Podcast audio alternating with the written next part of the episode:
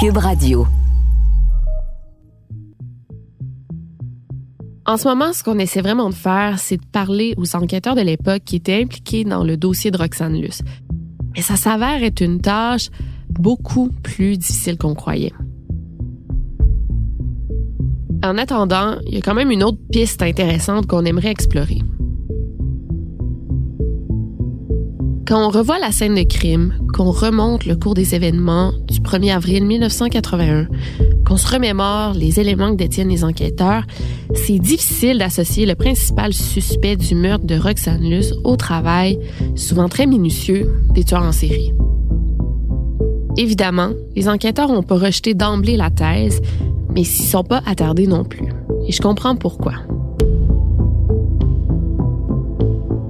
J'ai quand même eu envie de retourner dans le passé criminel canadien pour observer les méthodes violentes des tueurs en série qui ont sévi au Canada et chez nous, au Québec. Le but, c'est pas de mettre en lumière les événements brutaux que des familles pourront jamais oublier, mais de faire un exercice de comparaison entre ces tueurs-là et le suspect principal dans l'affaire Roxanus et essayer d'y faire des liens.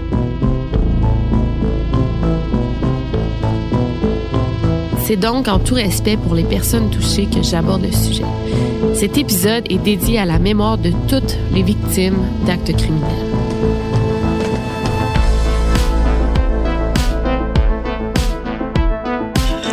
Et un père de famille de Saint-Eustache, au nord de Montréal, a été formellement accusé de trois meurtres lundi au palais de justice de Saint-Jérôme. Elle a tué deux adolescentes, puis ça C'est pas normal que j'ai fait ça. Je suis un animal.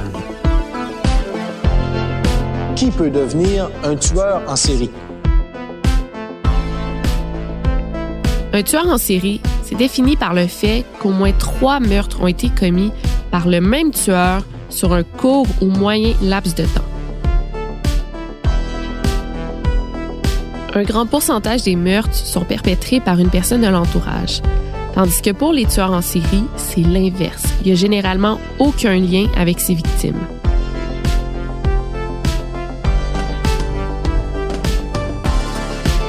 Le terme de tueur en série a été nommé pour la première fois par l'agent du FBI Robert Ressler pendant le procès de Ted Bundy.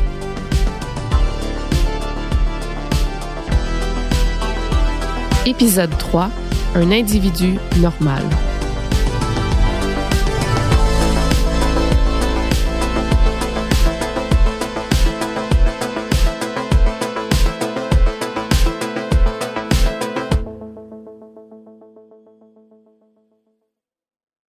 D'ailleurs, je me demande même si c'est pas lors de l'arrestation de Ted Bundy en 1978 qu'il s'est passé quelque chose dans l'imagerie populaire. Pour la première fois, on était obligé d'admettre que le monstre avait pas l'air d'un monstre, que celui qui avait assassiné au moins une trentaine de femmes pouvait avoir l'air normal. Même que, selon plusieurs, Bundy était charmant, charismatique et séduisant. En fait, je me rends compte que le cas de Bundy nous confronte au monstre potentiel qui peut se cacher à l'intérieur de n'importe qui d'entre nous.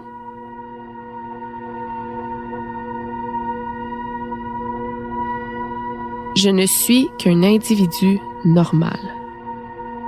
Cette réplique de Bundy, entendue dans le documentaire Conversation with a Killer, diffusé sur Netflix, est ce qu'il y a de plus effrayant? Parce que le meurtrier, il a pas de trait typique. Il peut être n'importe qui. Ce qui le différencie de celui qui n'est pas un meurtrier en série, c'est son sens de la morale. Évidemment, la morale, ben ça se voit pas. Croiser quelqu'un dans la rue ou rencontrer une personne dans un restaurant, ça nous permet pas de savoir si cette personne-là est poussée à bien agir ou à mal agir. Et un père de famille de Saint-Eustache, au nord de Montréal, a été formellement accusé de trois meurtres lundi au palais de justice de Saint-Jérôme. Serge Archambault est soupçonné d'avoir assassiné trois femmes depuis deux ans et demi. Il aurait tué une collègue de travail de 29 ans. Ce sont ses ossements qui auraient été retrouvés en fin de semaine dernière dans un boisé de Saint-Hubert. Ces deux autres victimes présumées ont été tuées dans leur maison de Saint-Calixte et de Montagne. Au dire des policiers, les crimes étaient d'une rare violence.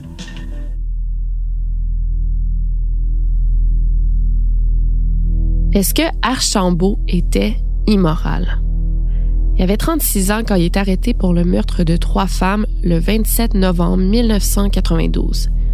C'est un père de deux enfants, un garçon de 4 ans et une fillette d'un an et demi qui vivait avec sa deuxième femme à Saint-Eustache.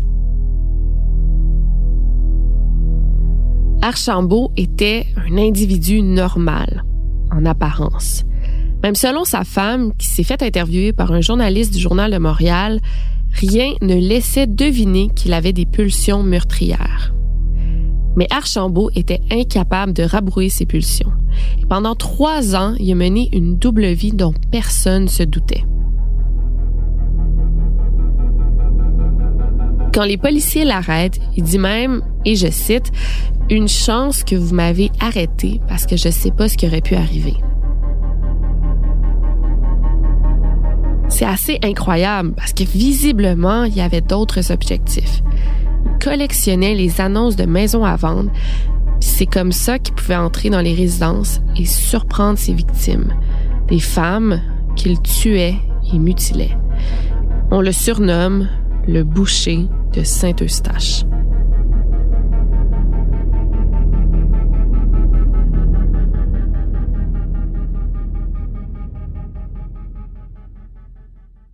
Petite parenthèse au sujet des surnoms des meurtriers en série. On remarque que les surnoms sont toujours définis selon quelques-uns des cinq points suivants. Le mode opératoire ou l'arme du crime, l'analogie avec la fiction, le périmètre d'action ou le lieu de résidence, un détail physique ou signalétique du tueur et le point en commun des victimes. Dans le cas d'Archambault, ce sont le mode opératoire et le lieu de résidence qui lui ont valu le surnom de boucher de Saint-Eustache. Et j'en nommerai davantage plus tard dans l'épisode. Il est pratiquement impossible de savoir à l'avance qui peut devenir un tueur en série. Celui qui a été arrêté au Québec en fin de semaine dernière était apparemment doux, il avait une vie rangée et personne dans son entourage ne se doutait que depuis trois ans, il avait tué trois personnes.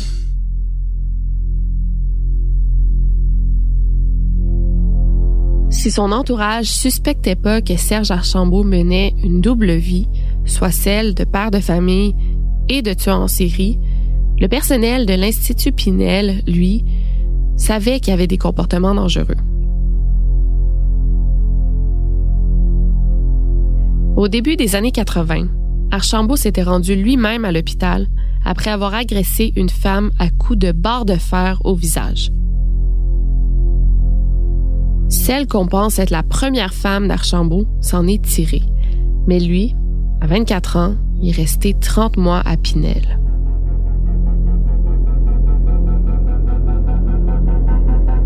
C'est là que j'ai appris qu'il avait été traité aussi en 1980-81, qu'il s'était rendu lui-même à Pinel et qu'il avait été conscient à ce moment-là, c'était suite à une voie de fait grave.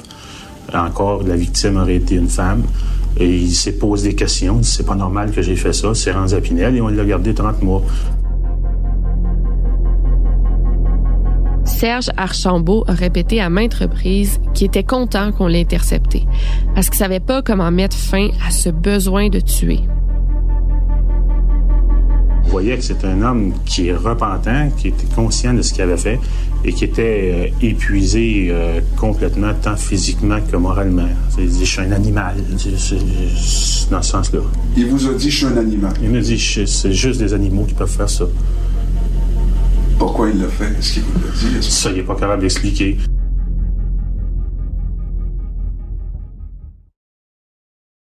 C'était de la merde. Les deux remises de rançon, c'était de la merde. Mais Sven est au téléphone. Et il dit, si tu viens à Paris, il y a quelqu'un qui va te contacter, puis je vais t'accorder une entrevue. Il m'a regardé.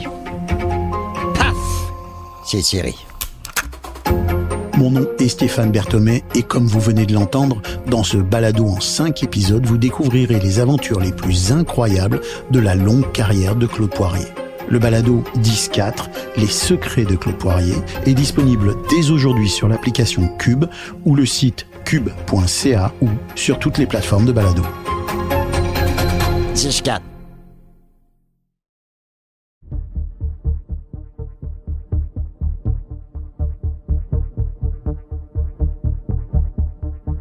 La question qu'on se pose, c'est cette pulsion-là, ça vient d'où? Oui, on associe souvent le meurtre au besoin de dominer. Le meurtrier est attiré par la domination, l'asservissement des autres, par une volonté de puissance. Puis, quand on trace le portrait familial des tueurs en série, ceux qui ont grandi dans des climats d'abus puis de violence sont pas rares. Au contraire. Dans le cas de Serge Archambault, il aurait été agressé sexuellement par une tante. Et à la police, lors de sa première détention, il a déclaré avoir fait tout ça à cause d'elle. Il a ajouté qu'il voulait se venger, mais il voulait pas le faire à sa tante de peur de décevoir sa mère. Mais on s'entend. Il n'y a rien, absolument rien qui excuse ni même ne justifie des gestes comme ceux-là, peu importe ce que l'agresseur a vécu dans le passé. Serge Archambault a pu être arrêté grâce à une caméra de surveillance placée dans un dépanneur qu'il montrait en train de retirer de l'argent du compte d'une de ses victimes. En 1992, il comptait parmi les premiers tueurs en série du Québec, après Léopold Dion, surnommé le monstre de Pont-Rouge, Wayne Bowden, surnommé Bill l'étrangleur ou le violeur vampire, et William Dean Christensen, alias Bill l'éventreur, qui a sévi aux États-Unis avant de débarquer ici.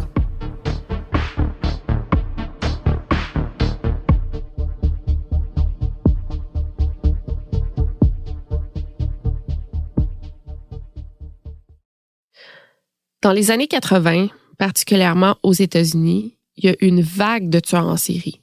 Et ici aussi d'ailleurs. Donc c'est normal que les enquêteurs de l'époque, devant le meurtre d'une femme, se tournent vers cette hypothèse.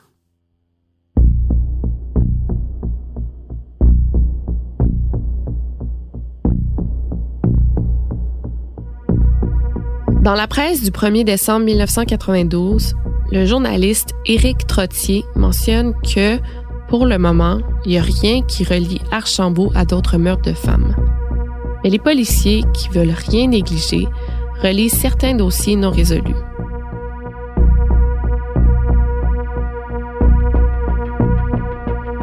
Parmi ceux-là, celui du meurtre de Louise Blanc-Poupard présente plusieurs similitudes avec le pattern d'Archambault.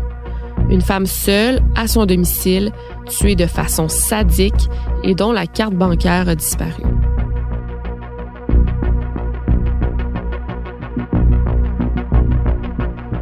Quelques semaines plus tard, c'est au tour de la journaliste Rolande Parent de la presse canadienne de publier un papier intitulé Plusieurs meurtres de femmes ne sont pas encore élucidés. Elle dit, et je cite, après les tueries survenues à Polytechnique en 1989 et Concordia cette année, l'actualité judiciaire québécoise a vu ressurgir le phénomène du meurtrier en série, caractérisé notamment par le fait que le meurtrier ne connaît pas ses victimes. Il y a quelques semaines à peine, les médias ont fait grand état de l'arrestation de Serge Archambault, accusé d'avoir tué trois femmes. Enfin, la journaliste, tout comme son collègue Éric Trottier, explique que les meurtres de Louise Blanc-Poupard et Pauline Laplante restent pour le moment irrésolus, mais que les enquêteurs ont noté des similitudes dans le modus operandi.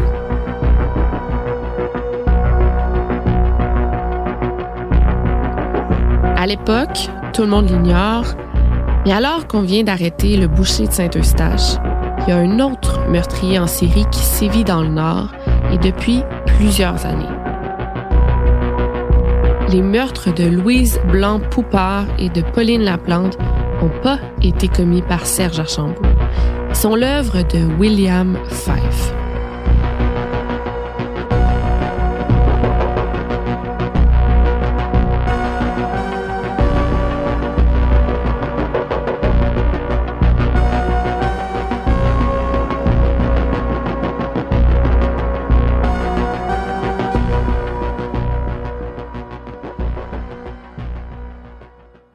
Mais c'est juste sept ans plus tard que survient l'arrestation de William Fife, soit le 22 décembre 1999, au domicile de sa mère en Ontario.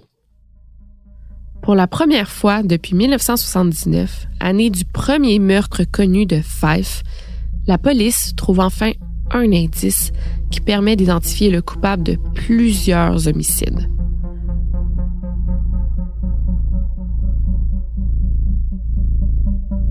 C'est le meurtre de Mary Glenn, 50 ans, assassinée le 15 décembre 1999 dans sa résidence, qui a permis d'identifier Fife.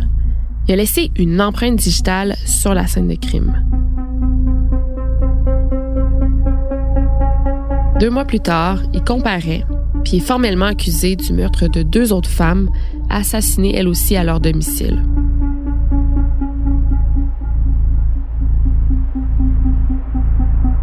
Fife est condamné à la prison à perpétuité après avoir finalement avoué les meurtres de cinq femmes en échange d'un transfert dans un pénitencier de Saskatchewan.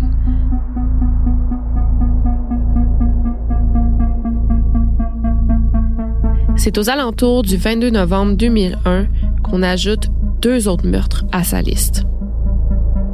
Celui de Louise Blanc-Poupard, 40 ans, survenu le 25 septembre 1987. Son cadavre, nu et ligoté, transpercé de 17 coups de couteau, avait été retrouvé par l'une de ses amies dans sa résidence du chemin Chanteclair à Sainte-Adèle. Puis celui de Pauline Plante, 44 ans, le 11 juin 1989. Elle est aussi retrouvée nue et ligotée chez elle, poignardée à 37 reprises.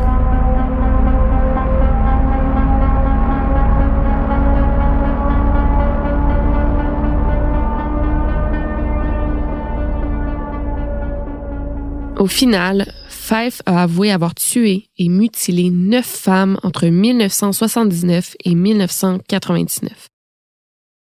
Il aura fallu l'évolution de la médecine légale puis une erreur de la part de Fife pour qu'enfin on le relie à ces événements sordides.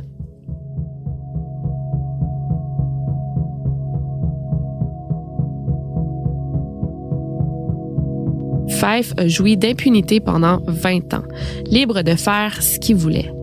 Si Fife n'avait pas commis d'erreur sur la scène du meurtre de Mary Glenn, peut-être qu'aujourd'hui, il serait encore en liberté. Comme dans le dossier de Roxane Luce, il serait peut-être juste resté dans la mire d'enquêteurs qui manquent de preuves. On parle également de William Fife comme d'un homme aimable et poli. Puis effectivement, plusieurs qui l'ont côtoyé le décrivent comme quelqu'un d'accueillant.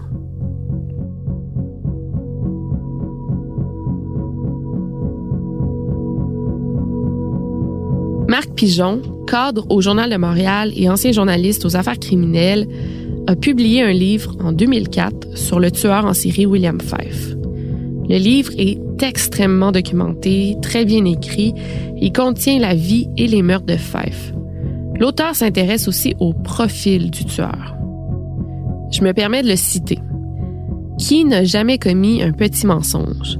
Ce qui caractérise le psychopathe, c'est qu'il a une bonne tolérance à l'anxiété lorsqu'il ment. Il ne bégait pas, pas plus qu'il ne transpire ou que des tics nerveux n'apparaissent. Pire, il éprouve parfois un plaisir pervers à mentir car il aime mystifier son interlocuteur. Cette résistance à l'anxiété lorsqu'il ment, jumelée au plaisir de mentir, fait en sorte que son entourage n'arrive pas à décoder ses mensonges, à les saisir. Épouse, amis, voisins, frères et sœurs ne se doutent aucunement de cette double vie de tueur. Et ce qu'il écrit tout juste après rajoute une couche d'angoisse. Un spécialiste des serial killers a écrit que ce qui rend cet individu si terrifiant, c'est son apparence normale. Toujours dans son livre, Marc Pigeon écrit que les anciennes flammes du tueur disaient même de lui qu'il avait une belle apparence physique et qu'avec son entre-gens, il pouvait être une personne intéressante et même facile d'approche. Il avait un tas de connaissances, il était très sociable. Dans plusieurs articles de journaux de l'année 2000, des voisins ou des collègues de travail de William Fife disaient la même chose. Il était connu, puis apprécié de son entourage. Il jouait même au volleyball avec le maire de sa petite municipalité.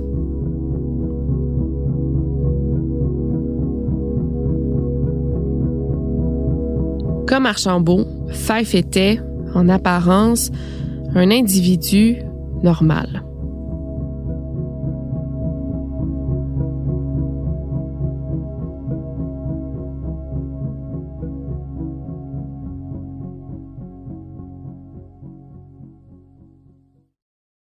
Comme c'est impossible au premier coup d'œil de savoir si une personne est poussée à bien agir ou à mal agir, c'est difficile aussi d'identifier si cette même personne présente des signes de psychopathie. Il y a 20 traits pour identifier les psychopathes. Five il semble en posséder plusieurs, dont le mensonge, la manipulation, l'absence d'empathie. Ces traits vont souvent jouer sur la décision de la Commission des libérations conditionnelles, à savoir si un meurtrier, après avoir purgé sa peine, reste un danger pour la société. Five sortira jamais de prison. Tandis que Serge Archambault, qui est admissible à une libération conditionnelle depuis le 27 novembre 2017, n'a jamais désiré comparaître devant la commission. On se rappelle le soulagement que ressentit Archambault lorsque les policiers l'ont appréhendé.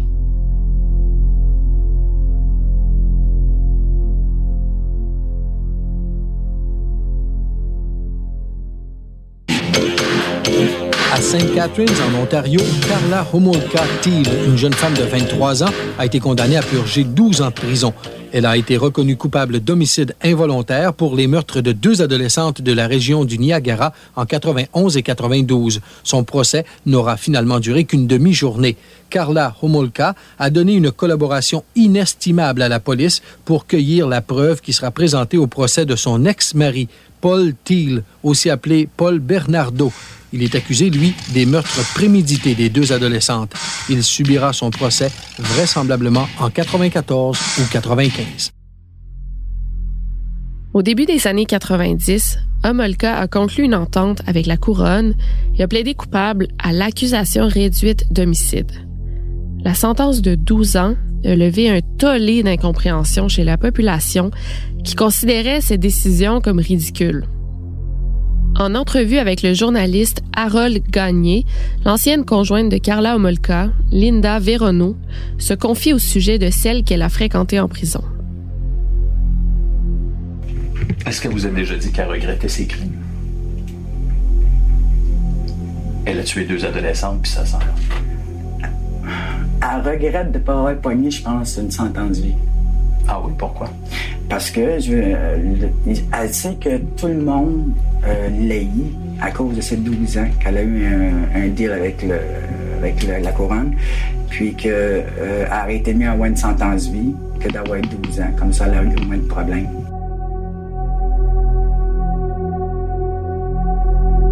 La sœur dont parle Harold Gagné, c'est Tammy, la petite sœur de 15 ans de Carla Homolka. C'est la première victime du couple qu'on a surnommé Ken et Barbie. Frustré que sa nouvelle copine ne soit plus vierge, Bernardo a exigé de Carla qu'elle lui amène une jeune fille. C'était le 24 décembre 1990. Carla a choisi sa petite sœur. Celle-ci est morte étouffée par ses vomissements après avoir été droguée et violée.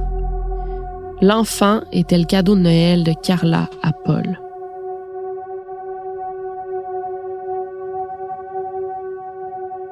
Malgré cette abomination sur la conscience, Homolka contredit ce que son ex-blonde confie à Harold Gagné parce qu'elle demande rapidement une libération conditionnelle. Elle a demandé à plusieurs reprises une libération conditionnelle, mais ça lui a été refusé à chaque fois. Et pourquoi est-ce que ça lui a été refusé à chaque fois? Parce que justement, son comportement en prison était encore beaucoup trop désordonné et portait encore toutes les couleurs de, enfin, du genre de vie qu'elle avait vécu avec Bernardo. Elle gardait ce genre de sensation ou sentiment de toute puissance, un narcissisme dégoulinant. Vous savez, tous ceux qui l'ont côtoyé en prison et tous ceux qui ont fait des rapports sur eux ont été effectivement euh, frappés par euh, ce grand narcissisme. Le psychologue Hubert Van Gesgen est parmi la vingtaine de spécialistes qui ont examiné le profil de Carla Homolka. Selon un autre spécialiste, le psychiatre Louis Morissette, il n'y avait qu'un seul de ces professionnels qui est arrivé à la conclusion qu'Homolka était un danger pour la société. Tous les autres s'entendaient pour dire le contraire, comme Morissette qui a affirmé que Carla Homolka était une femme normale qui a commis ses crimes par amour. Le psychiatre estime que rien dans le passé de la jeune femme laissait croire à une propension à un comportement déviant avant qu'elle rencontre son mari. Toujours selon Morissette, elle présente pas de déviance sexuelle ni de personnalité antisociale et doit pas être considérée comme une psychopathe. Qu'elle soit psychopathe ou non, Homolka est sortie après avoir purgé la totalité de sa peine de 12 ans. OK. Et euh, vous savez, les, médias vous attendaient hein, de pied ferme à la sortie euh, du pénitencier et euh, ils ont même campé devant le centre de détention de Sainte-Anne-des-Plaines. Est-ce que vous comprenez cet intérêt qu'on vous porte? Est-ce que vous le comprenez? Deux heures après sa sortie de prison, Carla Homolka accorde une entrevue à Joyce Napier de Radio-Canada. Ce que la journaliste explique dans l'extrait qu'on vient d'entendre, c'est qu'il véritable cirque médiatique à l'entrée de la prison de Sainte-Anne-des-Plaines le 5 juillet 2005. Le site était bondé de journalistes venus de partout au Canada, ainsi que des dizaines de curieux. Tout le monde faisait la queue dans l'espoir d'apercevoir au passage la criminelle. L'histoire de Molka a été suivie comme une émission de télé. Et ce jour-là, la fiction était transcendée. Carla Molka allait bientôt être vue en chair et en os. Oui et non. Ah oui, parce que j'ai fait des choses terribles, c'est certain. Puis je suis une femme, puis c'est très rare pour une femme de faire les choses que j'ai faites. Cette fois-ci, le monstre était une femme. Encore une fois, le monde est fasciné.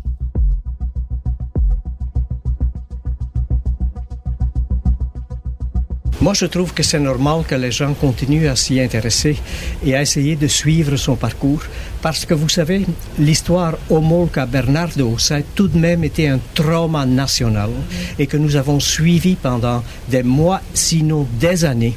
Et ensuite, ces autres frasques en prison et, ailleurs, nous les avons suivis aussi. Alors, c'est sûr que ça parle à l'imagination, ça parle un peu de la curiosité malsaine, également du, bon peuple. Mais c'est normal, c'est normal que lorsque, vous savez, on est confronté à des meurtres et à un style de vie aussi, aussi morbide que cela, c'est normal que les gens continuent à avoir l'œil ouvert et éventuellement être inquiets.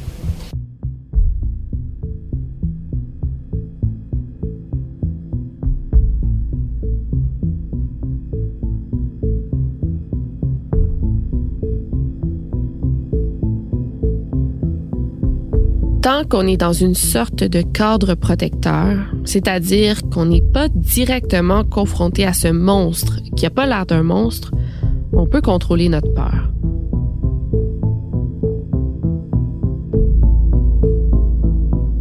Ted Bundy, Serge Archambault, William Fife et Carla Homolka, c'était tous des tueurs au physique normal, mais aussi ils menaient tous une double vie dont personne ne se doutait. Eux, ils sont en prison parce qu'ils ont commis des erreurs qui ont permis à la police de les arrêter. À la lumière de tout ça, je crois pas que le meurtrier de Roxane Luce soit un tueur en série. Mais je pense qu'il menait lui aussi une double vie. Ici, on trouvait chez lui un passé trouble. Peut-être qu'on pourrait le catégoriser, lui aussi, parmi les monstres.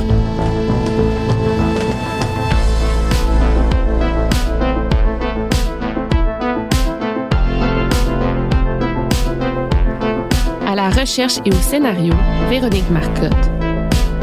Dominique Plante à la musique, design sonore et montage.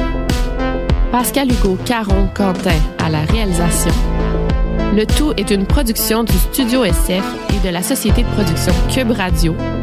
Je suis votre animatrice Victoria Charlton et rendez-vous au prochain épisode pour la suite de cette histoire.